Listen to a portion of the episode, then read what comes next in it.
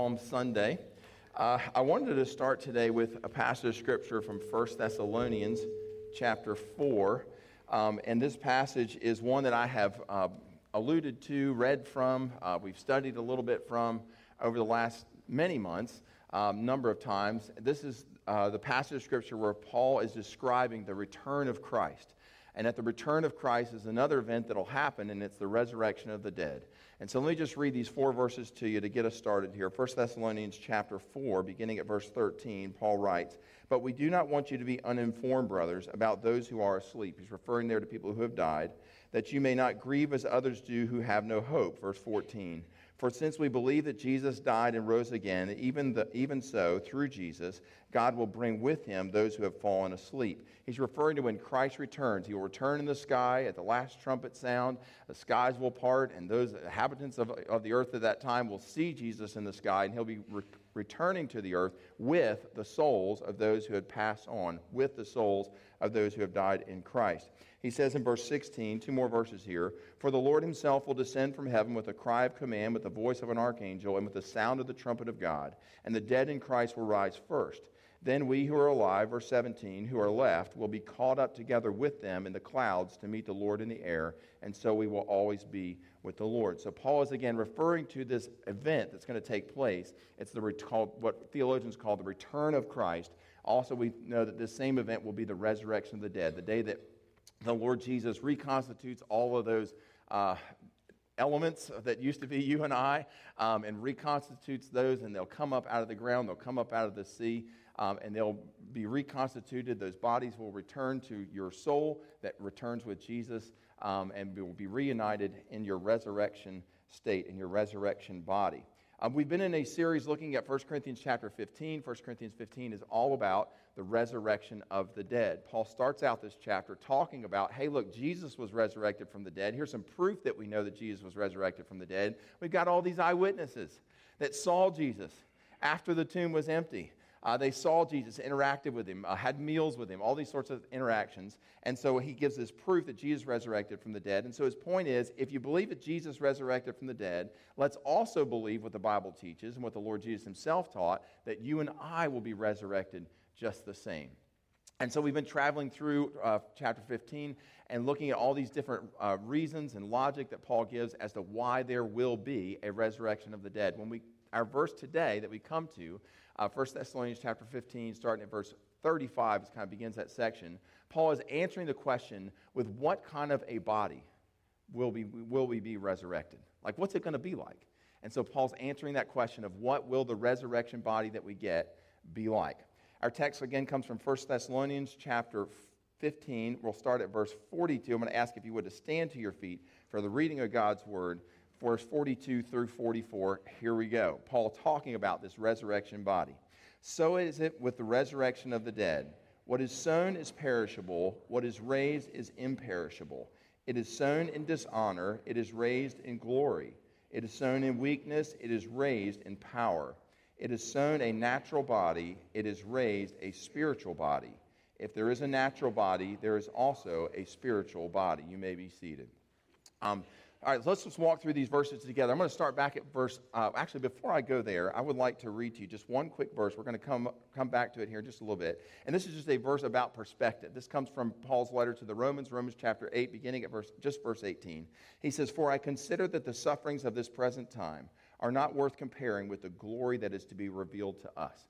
Paul is making a statement there about perspective. He's thinking about this resurrection day this return of Christ, and he's saying, Look, I'm living for that day. Hear these words again. He says, For I consider that the sufferings of this present time are not worth comparing with the glory that will be revealed to us.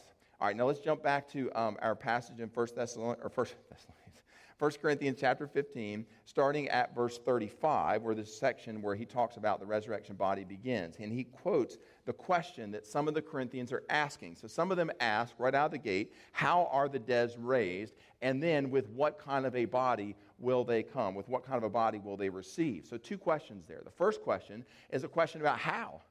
How's God going to do this? Like my bits and pieces are scattered amongst here and there. My bits and pieces are decomposed and they're part of the, you know, the worms have eaten it up. So what, how, how's God going to accomplish this? And so to that, Paul says in verse 36, you foolish person. In other words, don't you know that this is the God of the universe who says he's going to accomplish this? I mean, this is the God that created everything and all life and, and the whole universe. I'm sure it's within the scope of his ability, uh, Paul is saying, to, to reconstitute our bodies uh, in any manner, in any way that he wants to accomplish that. And so he says, any, any thought otherwise is foolishness. But about the other question that you asked, about with what kind of a resurrected body do we get, he says, look, I got some responses there. He says in verse 39 For not all flesh is the same, but there is one kind for humans, another for animals, another for birds, and another for fish. Paul is clearing the decks here to state that the kind of body that we receive at the resurrection will not be that of a grouper. He's saying you're not going to get a bird body. You're not going to get an animal body. You're not going to become a deer. I know some of you may be, oh, I would love to be able to run around like a gazelle. But no, that's not the kind of body that you're going to get because they'll get their own body. The body that you're going to get at the resurrection is going to be a human body. That's the point that he's making here in verse 39. Back in verse 37, he says, What you sow is not the body that is to be, but a, rather a bare kernel. He's comparing the resurrection body that we will receive on that day of Christ's return to a seed that, when it is planted in the ground, that seed sprouts up and becomes what the seed was designed for. For example, a corn seed becomes a corn stalk. A corn seed does not become an apple tree a wheat seed becomes a, a, a wheat stalk. Um, it has little grains of wheat that um, pop up out of that. That wheat seed does not become a tomato plant. Each of those things become what they were designed to become. And so Paul's saying the same thing with your, with your resurrected body. Your resurrected body will return to what it was, what it was designed to be uh, from the get go. So, just the same with our bodies, when God reconstitutes us, we're not going to come back as anything other than human. So what's point, that's point number one. What will our resurrection body be like? It will be human. Point number two.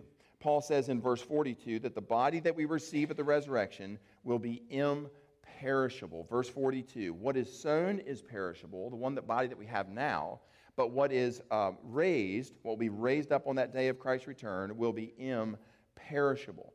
If you ever go to the grocery store and you walk around the outside walls of the grocery store, not outside of the, the but you know where all the refrigerated stuff is, that's where all the perishable items are. That's where the meats are. That's where the dairy is. That's where the where the eggs are. That's where the the uh, gross, you know, all the um, what do you call it? Vegetables. Thank you. That hard word to, to, come up with. That's where all the produce is at, right? It's all along the outside walls of the grocery store because that's where all the perishable items are kept. The stuff that's in cans, the stuff that's in prepackaged, and, and all that sort of stuff is all in the interior aisles of the grocery store. That's the non perishable items. Paul is saying here that the body that we receive at the resurrection will be um, imperishable. Paul, under the inspiration of the Holy Spirit, saying that the body that we have now is perishable. It's in the process of aging. Every day that goes by is one more day closer toward this earthly tent finally giving out. Uh, but the resurrection body that we get at the afterlife will never decay, it will never wear out. It is imperishable. Think about that. An imperishable body means the body that we get in the afterlife will not be subject to injury. It will never exhaust. You can go run a marathon, get done, say, hey, I'd like to run another one, right? And turn it right around, and that would be great. You could do that. You can stub your toe in the afterlife, and it won't hurt a bit. Won't even bruise. Uh, the new body that we get will be absent of aches and pains. The body that we get won't be subject to bacteria or viruses. I still got a little bit more time, so hang on to that um, alarm.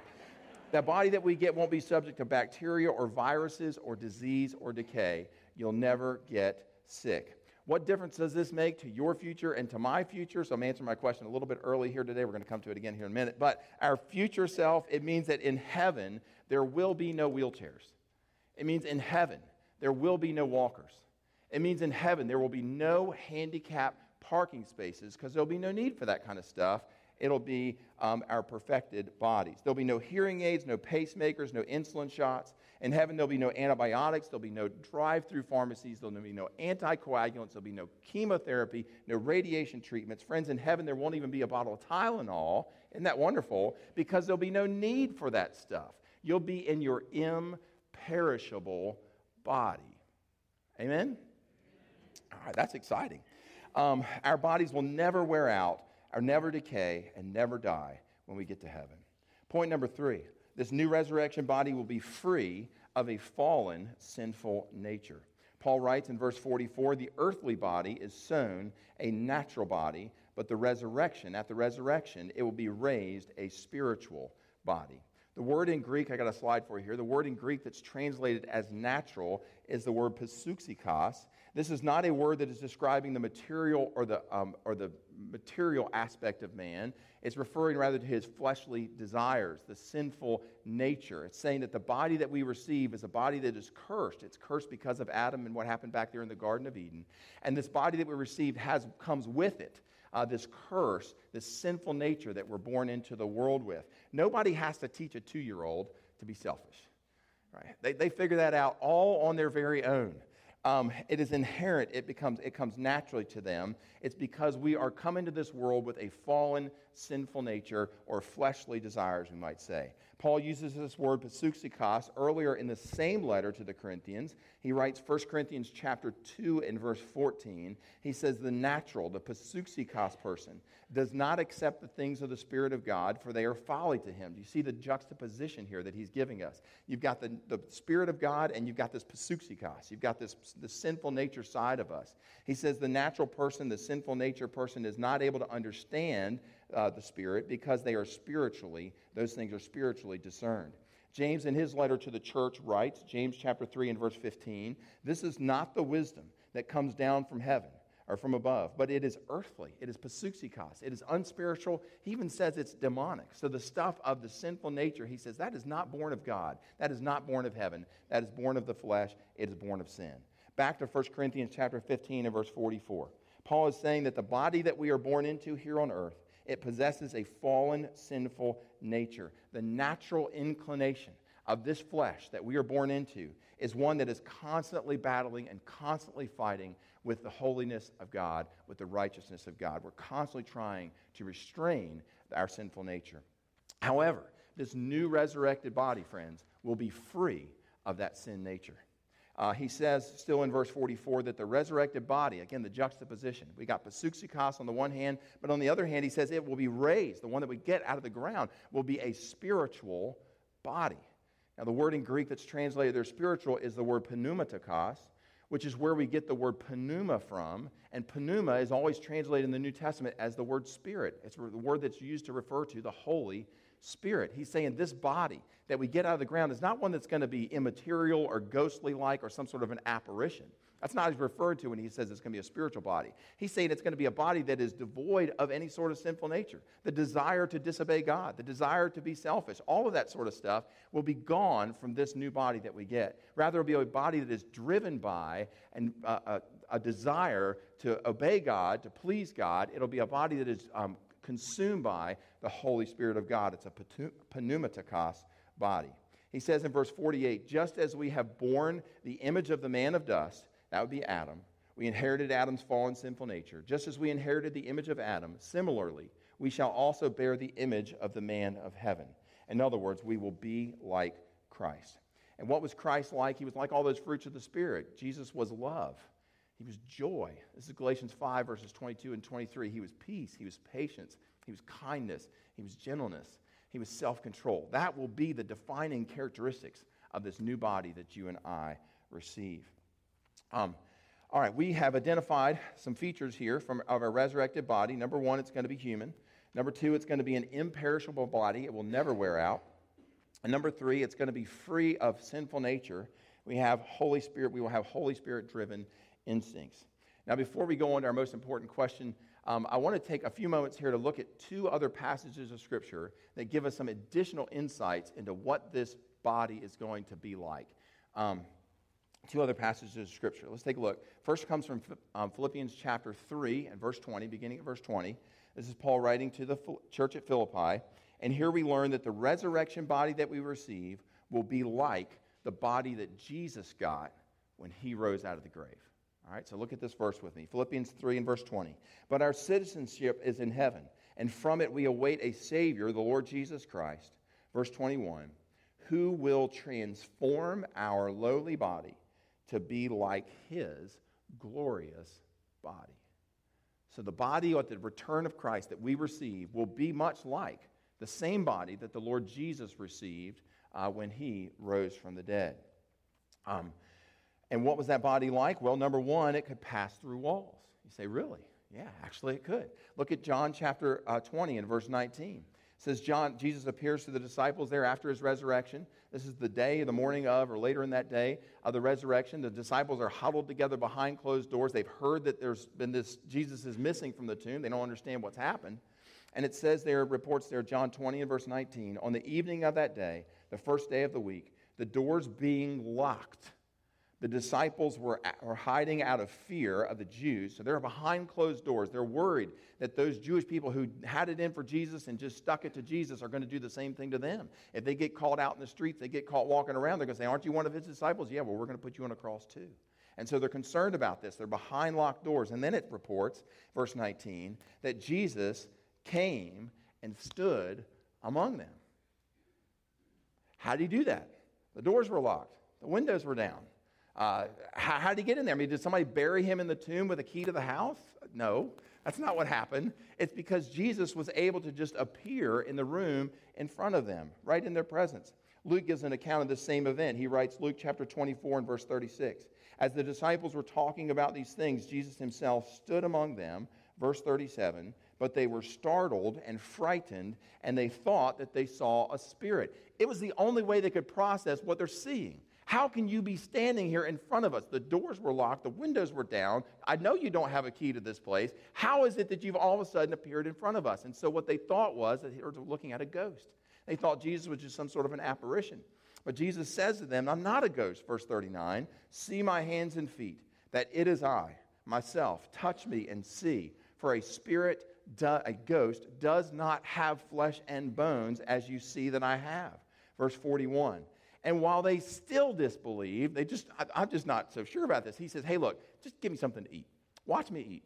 And you'll see that it won't just fall to the floor. It won't just pass through me. I'm going to eat this stuff. And so he says, verse, verse 42, they gave him a piece of broiled fish. Verse 40 through 43, and he took it and ate it before them. So, two more things that we learn here is not only can this body pass through walls, but it is still a physical, touchable body. Jesus said, Come and touch me. Look at the scars on my hands and my feet, the place in my side. Come and touch me, guys. I'm not just some sort of an apparition here. This is really me in the flesh. And also, we learn here that this resurrected body will be able to eat. Now, that was worth coming to church for this morning, to find out that in the afterlife, we'll be able to eat. I don't know if I, I, was driving down the road the other day, and Claire called me. She said, On your way home today, could you swing in by the strawberry place and get some strawberries? And so I pulled in there, and I mean, at least five or six of them disappeared before I got back to the house. But I'm excited to know that I'll, hopefully they'll have fresh picked strawberries in heaven as well. But I'm excited to know that we'll be able to eat in heaven. So, what have we learned so far? We've learned that the resurrection body will be a human body. Number two, we've learned that the resurrection body will be an imperishable body, won't wear out. And number three, we've learned that it will be free of a sinful nature. Now we've just added to it that this resurrection body will be like Jesus' body. Uh, we learned over in the Acts chapter 1 that Jesus' body actually ascended up into heaven. I don't know if we'll be able to fly, but Jesus' body at least floated up into the sky. Sounds kind of cool to me. I'll just throw, that in there. Um, now, I've presented all this stuff to you here, and you can find all this stuff written in theological books. It's all interesting things. But this next piece that I'm going to share with you is just something that I have just out of my own personal observations from looking at this passage of Scripture over many years. Take it or leave it. We're going to hold this thing loosely, okay? Um, you can say, Gordon, I don't know that I agree with that, or maybe Gordon, uh, maybe you're right, right on the. It's something for me to think about. I don't know. Take it or leave it. But here's here's the last distinguishing feature I think of these resurrected bodies. Okay, you ready for this one? It's kind of a big one. Maybe not. Anyhow, um, based on my observations of Scripture, I believe that the resurrection body will be absent of biological gender. Biological gender. No physical features of male or female. Now, hang on before you think I'm, I've like lost my marbles here, okay? Look at a passage of scripture with me, Matthew chapter 22, Matthew chapter 22, beginning at verse 23. Jesus is engaged in a debate with some theologians, and the question that they're answering is whether or not somebody will be married when they get to heaven. That's the question that's in front of Jesus. Um, and so they're talking about the afterlife. And it's a group of people, the Sadducees, who were kind of a liberal group theologically, and they didn't believe that there was an afterlife. And so it's interesting that they would be making a case against Jesus about things that happen in the afterlife, which is something that they don't believe in. Look at verse 23. It says, That same day the Sadducees came to him who say that there is no resurrection. And then they start talking about the resurrection. Anyway, I guess when it's your political enemy, you're willing to say anything in order to get accomplish your goal. So nothing new under the sun there. But about this issue of people being married in the afterlife, y'all okay? Okie doke. You're like, I'm, I'm, I'm, curious where you're going with this one. All right, Matthew chapter 22, verse 30. So Jesus answering this issue about people being married in the afterlife, okay? Here's what he teaches. Jesus says, Matthew 22 and verse 30, For in the resurrection, people will neither marry nor are given in marriage. Why? Why is that, Jesus? Well, because we will be like the angels in heaven. The angels in heaven are eternal, imperishable beings. I mean, they just they, they, they roll on into eternity. They're, they don't die. And so one of the primary purposes that God has given for marriage is for procreation, is to create more of us, right? Because people are passing, passing away and we got to replace those, and God wanted to multiply the earth as well. So one of the principal purposes of marriage is to procreate. Here Jesus just tells us that when we get to heaven, there will be nobody, nobody's going to be married. Nobody's going to be getting married. Nobody's going to be given in marriage. Doesn't mean you won't know your spouse. Doesn't mean you won't walk around in heaven and enjoy heaven together with your spouse. I'm not, please don't hear me say that, because that's not what Jesus says. What Jesus says here is that the marriage like we know it here in this world, that that will not be our experience in the afterlife.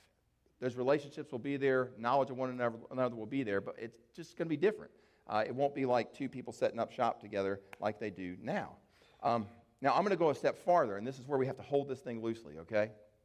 I'm, gonna, I'm suggesting that while the masculine and feminine parts of our personality remain, and they do, uh, our personalities are there with us when we get to heaven. People can recognize us physically as well. Um, however, I'm carrying that beyond that and with Jesus' teaching here and suggesting that biological distinctions will not. So while the masculine and feminine per- parts of our personality remain, that the biological distinctions that make up you and I physically will not remain. So, what I'm concluding here, based on Jesus' teaching, is that there will be no procreating in heaven. And that's clearly what Jesus is saying here in Matthew chapter 22 and verse 30 when he talks about people not getting married when they're in heaven. Um, again, hold that one really loosely, okay? Um, don't, don't, don't, just, anyway, hold it loosely. All right, that's our text for today. Now it's time for us to stop and ask our most important question What difference does all this make? To my life. I mean, you're talking about something that's going to happen after Jesus returns. You're kind of making some, um, talking about being able to fly. I mean, what, what does any of this have to do with me today, with me now? It's a great question. Let's see if we can answer that. Flip over in your Bibles to Revelation chapter 4, verse 10. The Apostle John is having a vision of heaven. He sees the God, God the Father seated on the throne of heaven, and here's what he describes Revelation chapter 4 and verse 10.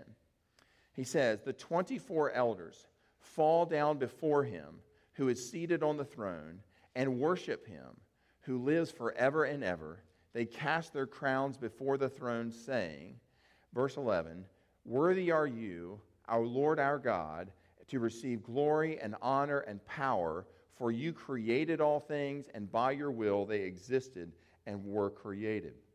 So John's got this vision of people up in heaven, and they're singing these songs. They're singing these praises to God. They're offering these praises to God, these 24 elders.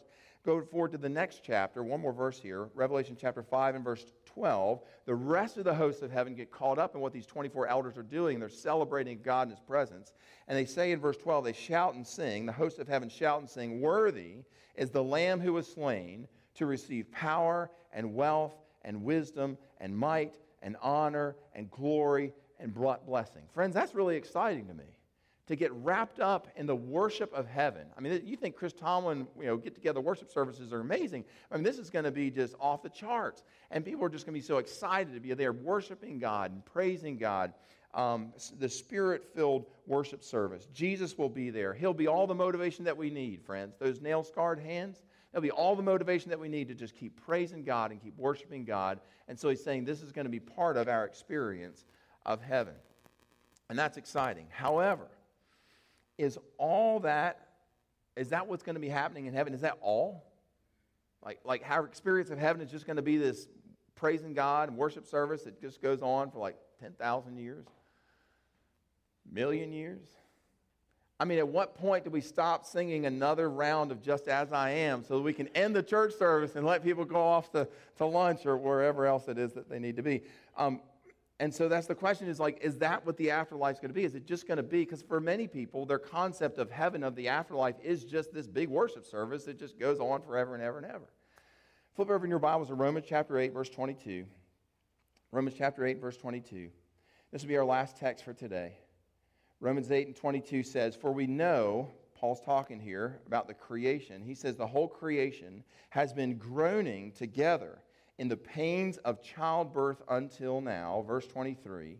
And not only the creation, but we ourselves, who have the first fruits of the Spirit, groan inwardly as we wait eagerly for adoption as sons, which is what? What is this adoption? What is it that we're eagerly awaiting for? He says, the redemption of our bodies. The day of Christ's return, the resurrection of the dead. We're waiting eagerly for that creation is waiting eagerly for that day. Notice that in talking about the resurrection of the dead, Paul also mentions the restoration of creation. Friends, God is not going to resurrect our physical bodies just so that we can stand around his throne in heaven and have a forever church service. There will be some of that, and I'm excited to be a part of it. However, the point of God resurrecting our physical bodies is so that He can place us back in a restored, in a remade, in a, a corrected physical creation. Just as we await our restored bodies, so creation awaits being restored as well. I mean, the Bible talks about children playing over the snake's hole, right? And about children uh, walking alongside the lion and petting the lion. God is going to remake this place, He's going to return it to its pre fall state. In the meantime, creation is groaning, the Bible tells us, longing for that day of Christ's return when not only will our bodies be resurrected, but when also the Lord will remake this earth. What difference does that make to your life and to mine? Well, you've heard the statement before let's not be so heavenly minded that we're no. Just wanted to see if y'all are still with me. Let's not be so heavenly minded that we're no earthly good. In other words, all we do all day is just sit around waiting for Jesus to return. All we do all day is just sit around waiting on, on God to come and correct everything. And, and, and uh, you know, I've got my place in heaven, and I'm just, I'm just waiting on that day when I get to go be with the Lord in heaven. And meanwhile, the world around us is just in falling apart. And we just watch the world fall apart around us. Jesus is just going to remake this place, so I'm just going to be so heavenly minded that actually I'm no earthly good. I think we all get that. But then there's the flip side of that, and this is the more, lot more difficult part to see, is where we become so earthly minded that we bring no heavenly good. In other words, all of our resources and all of our energies and all of our creativity and all of our time are turned toward building up a kingdom unto ourselves. Kingdoms that we cannot take with us. We try to make our present experience the most comfortable and the most fulfilling. We try to get the most out of this world that we can. And this is all for our own self gratification. There's another perspective. It's a perspective that Paul had and that he shares with us in Romans chapter 8 and verse 18. We read it earlier. Paul says, for I consider that the sufferings of this present time are not worth comparing with the glory that will be revealed to us. Friends, Jesus promises us a resurrected body, one that will he will place in a restored creation. That day is coming. The question is, which kingdom are we living for? This one or the next? Let's pray. Most gracious God, we thank you for the perspective that your word gives us time and again. This world would have our energies, our resources, our time, our hopes, heading in one direction. Lord Jesus, when we place ourselves at the feet of your truth, we discover real purpose, meaningful purpose, lasting purpose for the breath that we take and we draw. Lord, we ask as we gather around this table this morning and are reminded of your shed blood and of your broken body, the sacrifice that you went through in this week all those years ago. Lord, that we would be a people who are grateful and also, Lord, a people who once again will devote ourselves to living our lives and spending our energies building up your kingdom. You said, Lord, you taught us to pray, Thy kingdom come. Lord, may our lives look like that prayer. We pray these things together in the name of the Lord Jesus. Amen.